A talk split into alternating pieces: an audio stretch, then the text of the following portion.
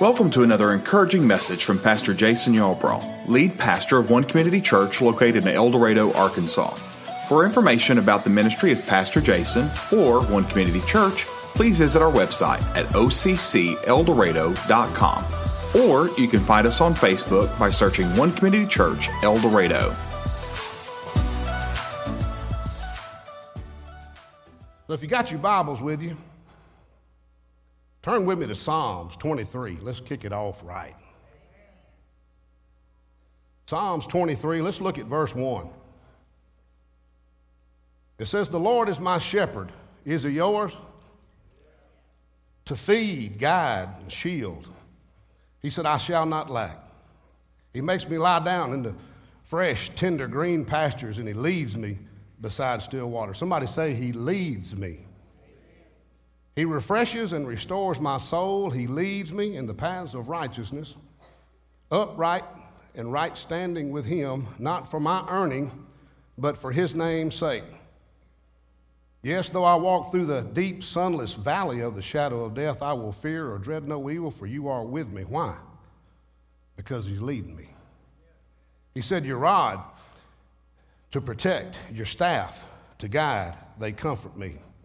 You prepare a table before me in the presence of my enemies." How'd I get there? He led me there. He says, "You anoint my head with oil. My brimming cup runs over." He said, "Aren't you glad that you got there and cause some good things happen to you when you got there?" Because why? Because he's leading us. Look at verse six. "Surely, or only goodness and mercy, unfailing love, shall follow me all the days of my life." You could say it like this: while I'm following him, good things are following me. Because it's in the wake of his goodness that my life is overflowing with goodness. You could say that, couldn't you? Verse six continues, "And through the length of my days, the house of the Lord and his presence shall be my dwelling place forever and forever." Wow, that's powerful. He's with us, he's leading us, and he's guiding us. And that's what we're going to take a look at this morning. So at the beginning of the year, we kicked it off right, I thought, within the, talking about the power of prayer. How many of you remember that? And in checking my heart again today, in today's message, I believe that we are to begin looking at the Spirit-led life and how to be led by the Spirit of God. So what does the shepherd do? Well, he leads, he feeds, and he protects. So I believe that we're to focus in on just the first one, on how God leads, so we can focus in on being Spirit-led, being led by the Spirit of God. So while we go through this, I want you to believe with me that the Holy Spirit will help us. Will you do that? To understand how we are to be led by the Spirit of God. So this is an area that, for the most part, is not widely taught. There are millions of Christians that have heard nothing about how to be led by the Spirit of God their whole life. And that's amazing to me. This is something that the enemy desperately tries to hide, and in many cases, he's been successful. And it's not that it's just a, a really a hard thing, it's just that the enemy knows that if we ever get a revelation on it, what? He's in trouble. Amen? So this topic, aside from the salvation message, is probably one of the most important messages that we'll ever hear, is how to be led by the Spirit of God. I mean, after we pray, what are we looking for? We're looking for direction, right? So it makes sense.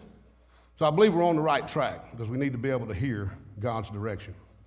So how many believe that if we do exactly what the Holy Spirit tells us to do, we'll never miss it? Amen. Because we never missed it following him. I mean, miracles happen when we follow his direction. Remember the, the wedding story at Cana in Galilee? How many of you remember that? John two? What did Jesus' mother tell him? Whatever he tells you to do, you do it. And we know how that turned out, right? That was the first miracle Jesus did for us. So again, we'll never miss it following his direction, because if we hear and understand his direction, the only thing that's standing in between us and receiving our miracle is doing what he said do. And that's just simple obedience, right? So while preparing for this message, I was thanking God for revelation knowledge, and immediately I heard this phrase. If you're taking a note, write this down. This blew me away. Obedience is fueled by love. Love for his people, for him.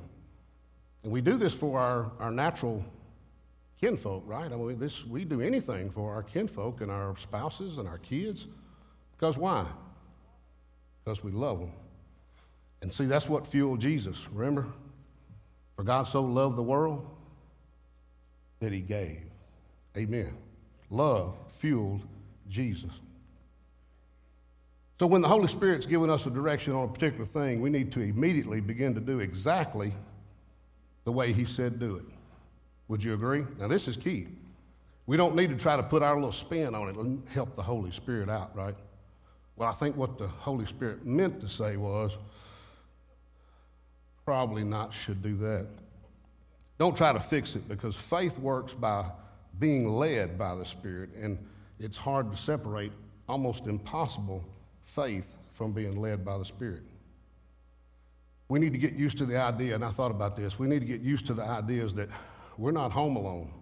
When we got born again, the Spirit of the Creator of heaven and earth moved in on the inside of us and meshed with our spirit. The greater one now lives on the inside of us, and his Spirit witnesses with our spirit. Would you agree? Turn with me, if you will, to John, the sixteenth chapter. John sixteen.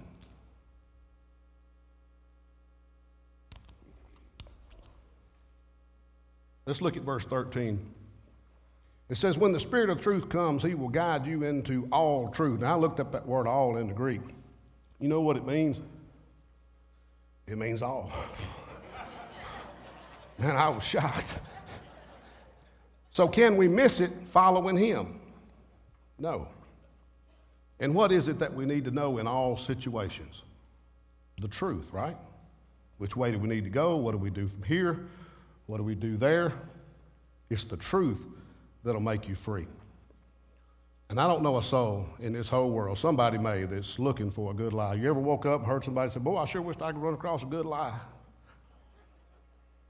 Never. And I hate being lied to. I know y'all do. Look at verse thirteen. We'll continue on with verse thirteen. It says, he will not speak on his own authority, but he will tell you what he's heard. From who? From the Father. And he'll tell you about the future, which is part of him actually guiding us, right? That's part of him being omniscient and all, right? Him knowing all things from beginning to the end. So do we have a divine guide? Oh, I'm so glad. Oh, Joey needs some help. Amen. Go with me to Romans, the eighth chapter. Let's take a short stroll through chapter eight, the victory chapter. Boy, I love Romans. If you hadn't had an opportunity to read Romans, read Romans five. It's, I mean, it's the Christian Constitution. Read Romans five through chapters nine. You can stop your mailbox up right there and just camp out and learn so much. If you if you can get that part, it'll just catapult you into another level of Christianity that that most likely you've never seen. So Romans eight, this is probably one of the greatest passages along the line that we could ever meditate on that would actually show us precisely how God leads us. Let's look at verse eight. He says, that's why those who are still under the control of their sinful nature, their flesh nature, can never please God, never. Verse nine, but you're not controlled by your sinful nature, your flesh nature. You're controlled by the Spirit if, well, that's a big word, if you have the Spirit of God living on the inside of you. Where are my born-again believers at, where they got the Spirit of God living on the inside of you? Wow, there's some of you missed an opportunity. Amen. And remember that those who do not have the Spirit of Christ living on the inside of them do not belong to him at all. See, you and I are not limited to just the flesh nature awareness. But in the Spirit, oh, here's some good news. If you've been born again, you're alive unto God. Your spirit has been recreated, and the Spirit of God lives in you. Where you go, the Spirit of God goes. Again, we're not home alone. Man, that's awesome. He said he'd never leave you nor forsake you. If you just trusted him, that he'd lead and guide you into all truth. I believe him, don't you? Now, you can and you should be aware of spirit. You are spirit, you have a soul, and you live in a body. And it reminds me every morning when I wake up, my feet hit the floor. Don't you? Amen, this whole body. But it's going to be recreated. It's going to have an overhaul here for too long. We're going to change all. We're going to kick the tire. We're going to rotate. We're going to do everything. Change the fluids. Man, let's get it on. We're going to have a body just like the Lord Jesus Christ. Can you imagine what that body is going to be like? Jesus' body, he walked through walls. You know, that's crazy. Amen. Surprise. That's right. So people that are spiritually dead, not born again, are not aware of the spirit, but only the flesh nature. Would you agree? Look at verse ten. And it says, and Christ lives within you, so even though your body will die because of sin, the spirit gives you life because you have been made right. You've been made right, Brother Jerry. You've been made right with the King of Kings and the Lord of Lords. See, this old body is dead as far as being alive unto God. It's going to have a whole, and we just talked about it, we just, it's going to have a whole new complete overhaul, completely transformed because of sin. Amen. But our spirit is alive because of righteousness right now. You're, you're as saved as you're ever going to be right now. You're alive unto God. Now it's just renewing your mind, right? Amen. Let's look at verse eleven. The Spirit of God who raised Jesus from the dead lives in you. I mean, we've been talking about this for, what, five or ten minutes already. What are y'all getting so far? You got the Creator living on the inside of you. He's going to fix your body problem, too. The spirit problem has already been fixed. Whew, man, that's big. Look at verse twelve. It says, therefore, dear brothers and sisters, you have no obligation. This being the case, you have no obligation, Paul says, to do what your sinful nature, your flesh nature, urges you to do. So the I'm only human excuse carries this much weight moving forward. Right? As it should. So na na na boo boo, flesh nature.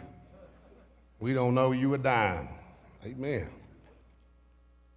So now we have an open conduit to the Creator of heaven and earth, and we have access to everything that he has. I got to thinking about the prodigal son. Remember the dad? And the oldest, how mad he got. And he said, son, you've been with, you've been here all along, been with me forever. Everything I have is yours. That's a picture of the Father in us. Amen. So now we have access to everything that God has.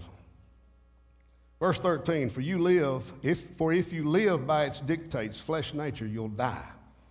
Now that doesn't mean that you'll grow old and die someday. It means that you'll be experiencing death as you live, death in relationships, financial arena, peace arena, et cetera. You could go on and on. But if, this one got me, but if through the power of the Spirit, that same power that raised Christ from the dead, living on the inside of you, that same power you put to death, he said. You put to death. Nobody's going to do it for you. You have to do it intentionally. The deeds of your sinful nature, your flesh nature, he said, if you do that, you'll live. So there's two different ways to live, and a born-again believer can live both ways. And let me re- let me recommend one in particular. So there's two ways, live according to the flesh or live according to the Spirit, because the, the, the works of the flesh in general will lead us down the wrong path, and we've all experienced that before. Amen. And if we let it lead us, the flesh nature that is, we'll do things that we'll regret. We'll wind up losing some things because there's death and there's loss in it. Pastor Daniel talked about that a while ago. But more good news.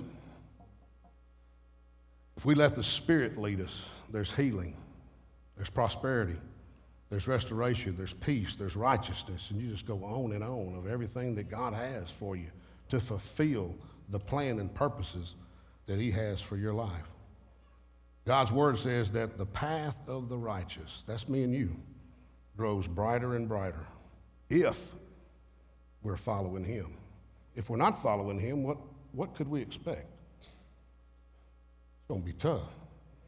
What was that uh, John Wayne said one time? If you, st- somebody help me. Life's tough, but it's tougher if you're stupid. Amen, Brother John. That's all I can tell you. Good gracious. Let's look at verse fourteen. For as many as are led by the Spirit of God, they are the sons of God. In verse fifteen, I did this out of the Common English Bible.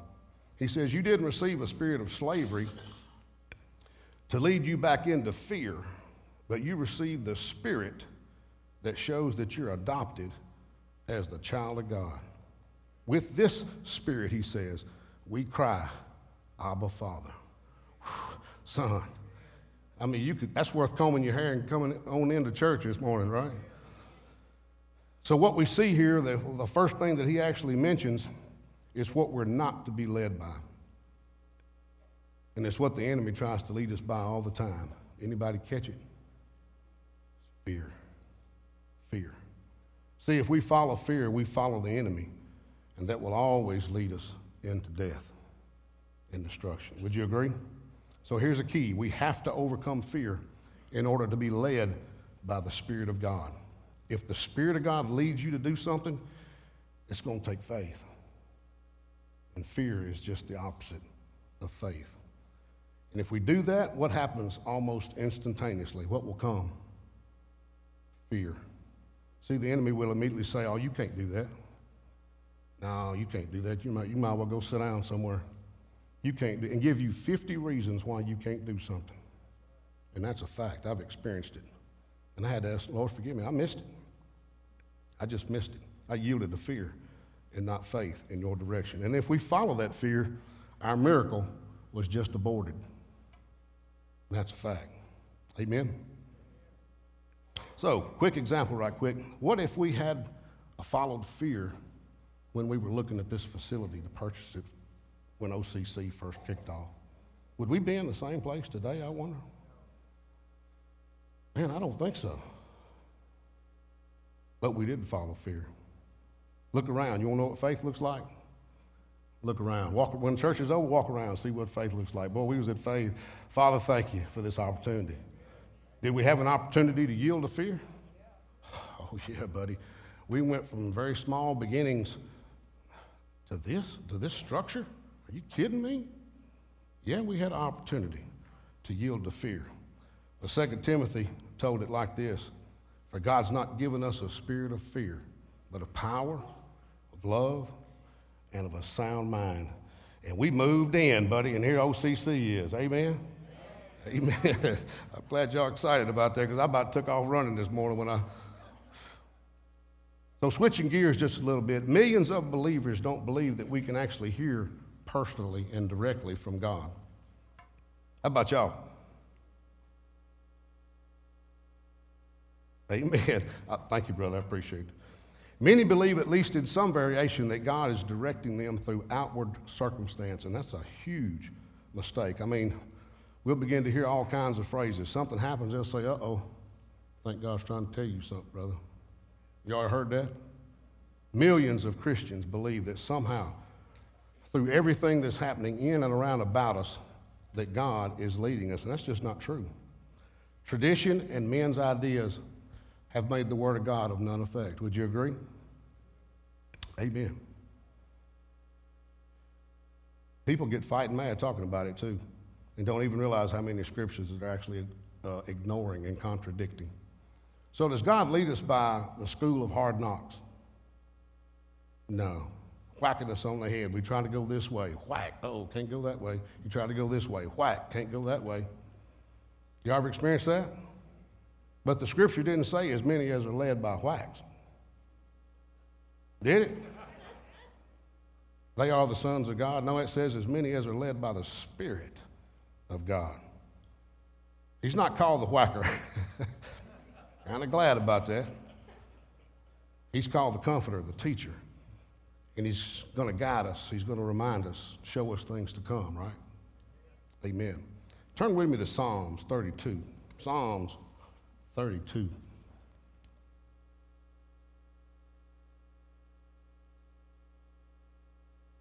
Psalms thirty-two. Let's start in the eighth verse. It says, the Lord says that I will guide you along the best pathway for your life. Whew, man, that started out good, didn't it? I will advise you and I'll watch over you.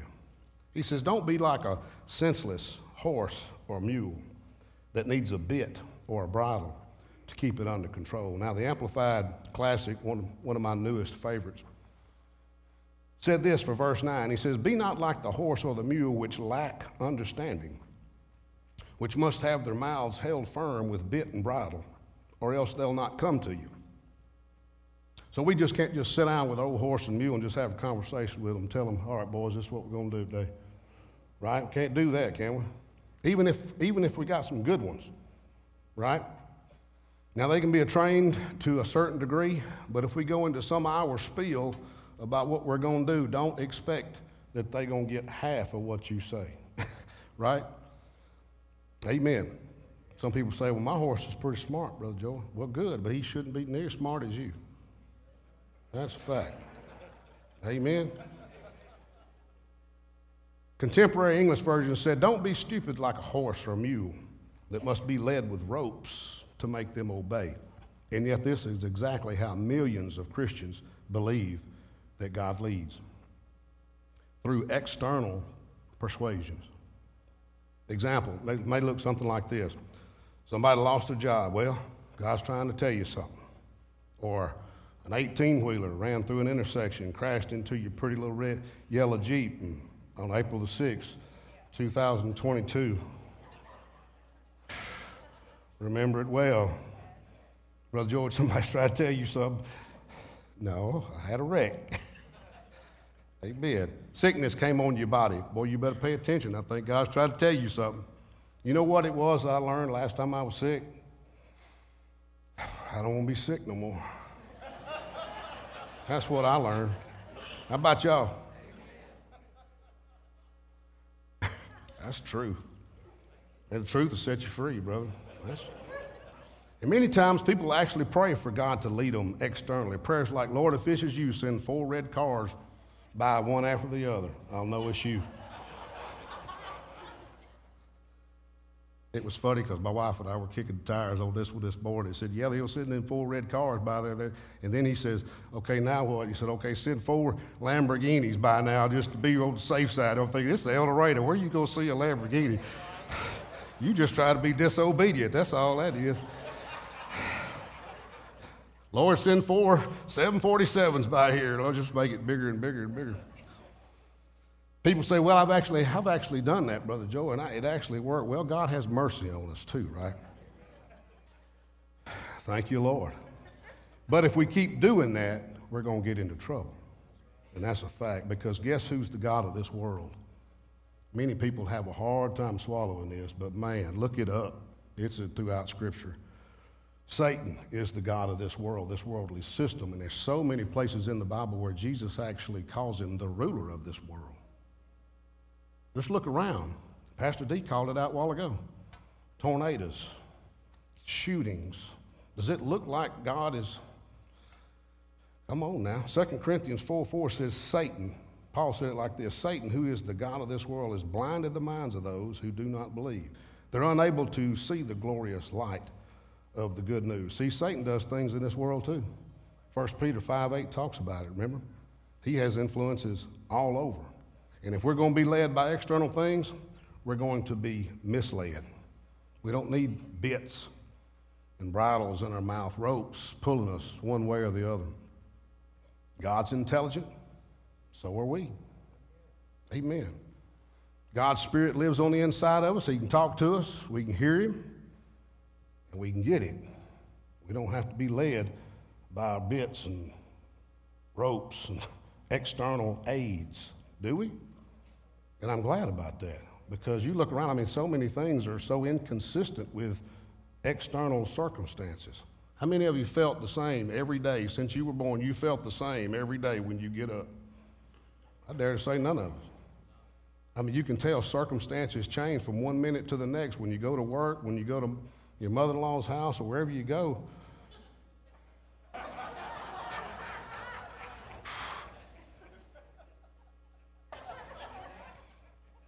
Amen, we may ought to move on.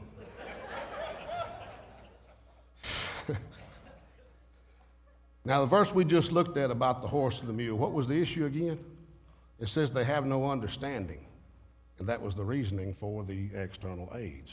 They don't understand. Paul addressed it in Ephesians five seventeen. He says, therefore, don't be unwise, but understand what the will of the Lord is. So there's millions of Christians that don't believe that we can actually really know what the will of God is, but that's not true.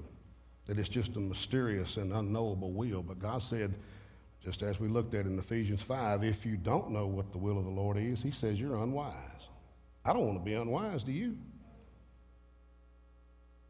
So does he expect us to find out what his will is? Yeah. He expects us to understand it, and he expects us to know it.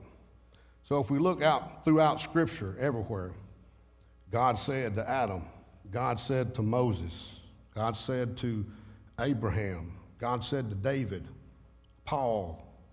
I mean, the, the whole Bible is full of God said and folks hearing from God. That's how we got the whole Bible to start with. God said via the Holy Spirit to each writer, and they penned it exactly the way he said it. People personally and directly hearing from God. So has it changed for you and I today? Of course not. The Bible talks about he's the same today, yesterday, and forever. So let's take it one, look at one scripture, and then I've got a treat for you that blessed my socks off I want to share with you. Acts, the eighth chapter, it's just a reference scripture. It says, the Holy Spirit said to Philip. Who said it? The Holy Spirit said it. He says, go over and walk along beside this carriage. Now, is that personal and direct? And is it specific? That was supernatural. Philip didn't know this guy from Adam. He had no idea what was going on. Yet he went over anyway out of obedience. And it turns out that this guy was an, an official from another country. And it just so happens that he was reading from the book of Isaiah, which gave Philip an opportunity to minister to him and explain the book of Isaiah to him, amen? To bring an understanding to the book. You see, this, if, if we would have been led by circumstances, or if he would have been led by circumstances, this encounter would have never happened. It would have never happened. But on, he, he followed the leading of the Holy Spirit, amen? Amen. There's this video that I want to share with you. I went to a recent men's encounter here a month or so ago, and it's talking about listening and, uh, and understanding the voice of God, and I wanted to share that with you. So if you will, cue that video, and then I'm going to come back, back up, and we'll, we'll close it out. Amen? I was in Alaska doing a lawsuit. We're way out in the Aleutian Islands, getting ready to leave and go back to Anchorage and then home, and I had a ticket in my pocket to get on an airplane. The pastor came up and he said, listen, I can save you money. I said, how's that? He said, I flew a small airplane up here, and I fly a small airplane, and I can take you in my little airplane and you can save your ticket. And this did not sound, I said, gee, thank you so very, very much, but I've got this ticket. We'll just make our way on home, me and this other lawyer with me. He said, no, no, no, you gotta do it, you gotta do it. And against every better judgment I had, I said, okay. Well, we went out to the airport, took us by his little plane, and I looked at it, and I thought, well, one good thing, it's shiny. Then he walked around it. We got in. He's on the left front, I'm on the right front. The other lawyer's sitting right behind me. And he started it up, and it started up just fine. Well, we taxied out. I said, should we pray? He said, yeah, that's a good idea. We normally don't. I said, well, this time we're gonna. And I'm telling you, I prayed five, eight minutes. I prayed a long time. We went and got on the runway. He starts down the runway. The plane lifted off ever so gently, and we start climbing. And it's wonderful. Not a problem in the world. We started climbing, and we flew probably three, four minutes. And something happened that will never leave my mind. The pilot turned to me and he said, we're going in the clouds and I can't fly in clouds. They make me pass out. I said, clouds make you do what? Now, it's been cloudy all day. And we go right up into the clouds and you can't see anything. And he looks at me and his eyes roll back in his head. And he starts mumbling and he passes out. passed out cold. Now I grabbed him and I shook him and I said, come on, you got to wake up so I can kill you. Now we were in the clouds flying along with no pilot. And my friend in the back seat said, we're dead, aren't we? I said, there's a very good chance of that, yes. He said, what are we going to do? I said, I don't know. But there was a radio right there, and I handed him the microphone, and I said, start asking for help. So he's in the back seat reaching up, and he said, hello, hello. We didn't know any proper radio etiquette. All we were saying was hello. And somebody answered back, hello, hello. Don't you guys know proper radio etiquette? And I said, give it to me. I said, tell him, we don't know nothing. Tell him we're in an airplane with a passed out pilot and we don't know how to fly this plane. The guy said, I'm a freighter flying out of Anchorage on the way to Tokyo. And he said, you're telling me you have nobody who can fly that plane with you? I said, tell him that's correct. Now you gotta understand, I am sweating bullets. He said, the first thing I'm gonna do is start circling so I don't lose you, because I'll fly out of range of your radio and you won't have me anymore. And he said, I'm gonna get Anchorage Emergency for you. An Anchorage Emergency will be the people that can maybe help you, try to save your life. After about five minutes, Anchorage came on, said, we understand you have a passed out pilot, and those of you do not know how to fly that plane. We said, that's right. They said, well, the first thing we got to do is find you. And I'll never forget what this man at Anchorage said. He said, my job is to get you home safe. He said, that's my job. But he said, here's the deal. If you want me to get you home safe, you got to promise me you'll obey my voice. He said, you can't see me, but I can see you. And he said, if you're not going to obey my voice, you're going to die. When you can't see anything, you have no idea how disorientated you become. Finally, he said, okay, I found you. Now hear me clear. He said, you're four minutes from a mountain. He said, you're going to crash in that mountain and die. Follow my voice. I never said, I have to follow your voice. Is that reasonable? You see, I understood without his voice, I had nothing. And do you understand? Without God's voice, you have nothing. Nothing. Finally, he got us turned. And he said, I'm freezing all the traffic in the area. He said, it's going to take me an hour and a half to get you to Anchorage, and there's a lot of weather between you and Anchorage. You're in for a rough ride. And he said, I want you to hear me. I don't want you to look at what's going on outside. I don't want you to pay attention to the storm, just my voice. He said, if you start watching the storm, you will die, but I'll take you through it. Now, because they cleared all the traffic, several pilots, those nighttime freighters, those seven forty-sevens started talking to us. They said, we're praying for you, men. You're going to make it. But listen to the voice. That's the key. They said, trust the voice. You realize your head is full of voices, and everybody in this world wants to talk to you, and everybody wants to be the controlling voice. And God says, I want you to be a living sacrifice. I want you to put yourself on the altar and let my voice be your voice. Finally, we went through the worst of the weather, but there was still more. And then the voice came back and it said, now, I'm going to line you up. He said, I'm going to bring you in right down the runway. And at the foot of the runway are some lights, and they're in the form of a cross. He said, don't you forget this. The cross is the way home. Finally, he's bringing us down. We still can't see anything. And all he kept saying is, stay with me. My sheep, the Bible says, hear my voice, and they follow me. Finally, just a couple hundred feet off the ground, we saw the cross. I landed the plane. In fact, I landed it seven times. Finally, it all came to a stop, and the minute we stopped, the pilot woke up. The voice said, thanks for listening. I watch them crash and burn all the time because they won't follow my voice. They don't understand I'm the one who can see them even when they can't see me. But they get the voices in their head and they kill themselves. They self-destruct. Thanks for listening to the voice. Then they put us in a motel room, and about four in the morning, the knock at my door.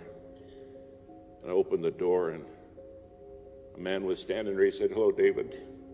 I said, you're the voice. You're the one who got me home. He said, I am. Do you understand one day you're going to stand before him and say, you were the voice. You're the voice that brought me home. If you're not on that altar as a living sacrifice, your head's full of voices. And then we wonder why kids crash and burn. We wonder why marriages are shattered. And the Lord's saying, I'm the one who has the voice. All I can remember is that voice saying, stay with me. Stay with me. Don't listen to what's going on in your head and don't watch the storm. Stay with me. And I'll take you through. Tonight you have a God who has promised to take you through. A living sacrifice, holy. Amen.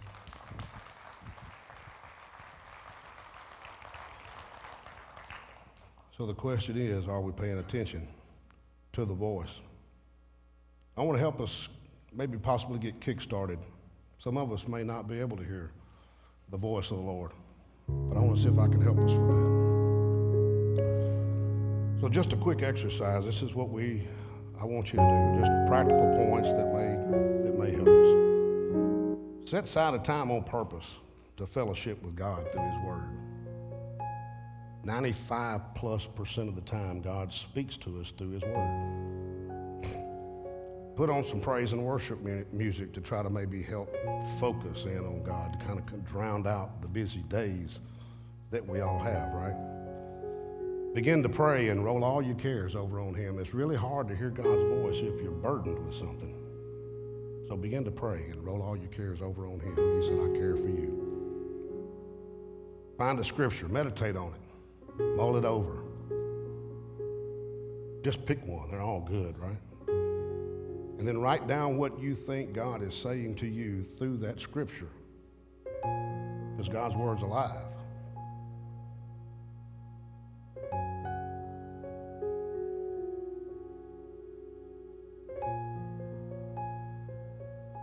And he speaks to us.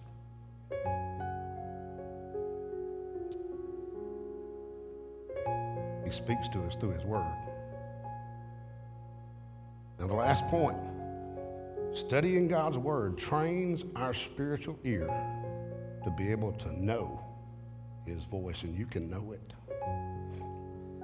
It's like most everything in life that we have to learn. We have to learn how to hear God's voice, and it's through his word that he speaks to us. So that talked a lot about fear. So we as born-again believers have the authority over fear. So fear, I take authority over you right now. Right now, in the name of Jesus. And I speak life, and I speak peace to whoever that is, because that was the word for somebody. Just take it and receive it. Fear's not for you. Faith is. Peace is. Righteousness. Joy in him. He wants the very best for you. He's laid out paths, the very best pathway for you and I to walk on. If we just listened to him and trusted him, he said, I'll lead you there. I got you. And not get focused in on the storms of life. Amen. So when our prayer warriors come up here a while ago, if that was you, tell them. Say, that was me, and they'll agree with you and pray with you. And you can put this thing to bed today. And you can move on and live a victorious life. That's the word for me and you. Amen.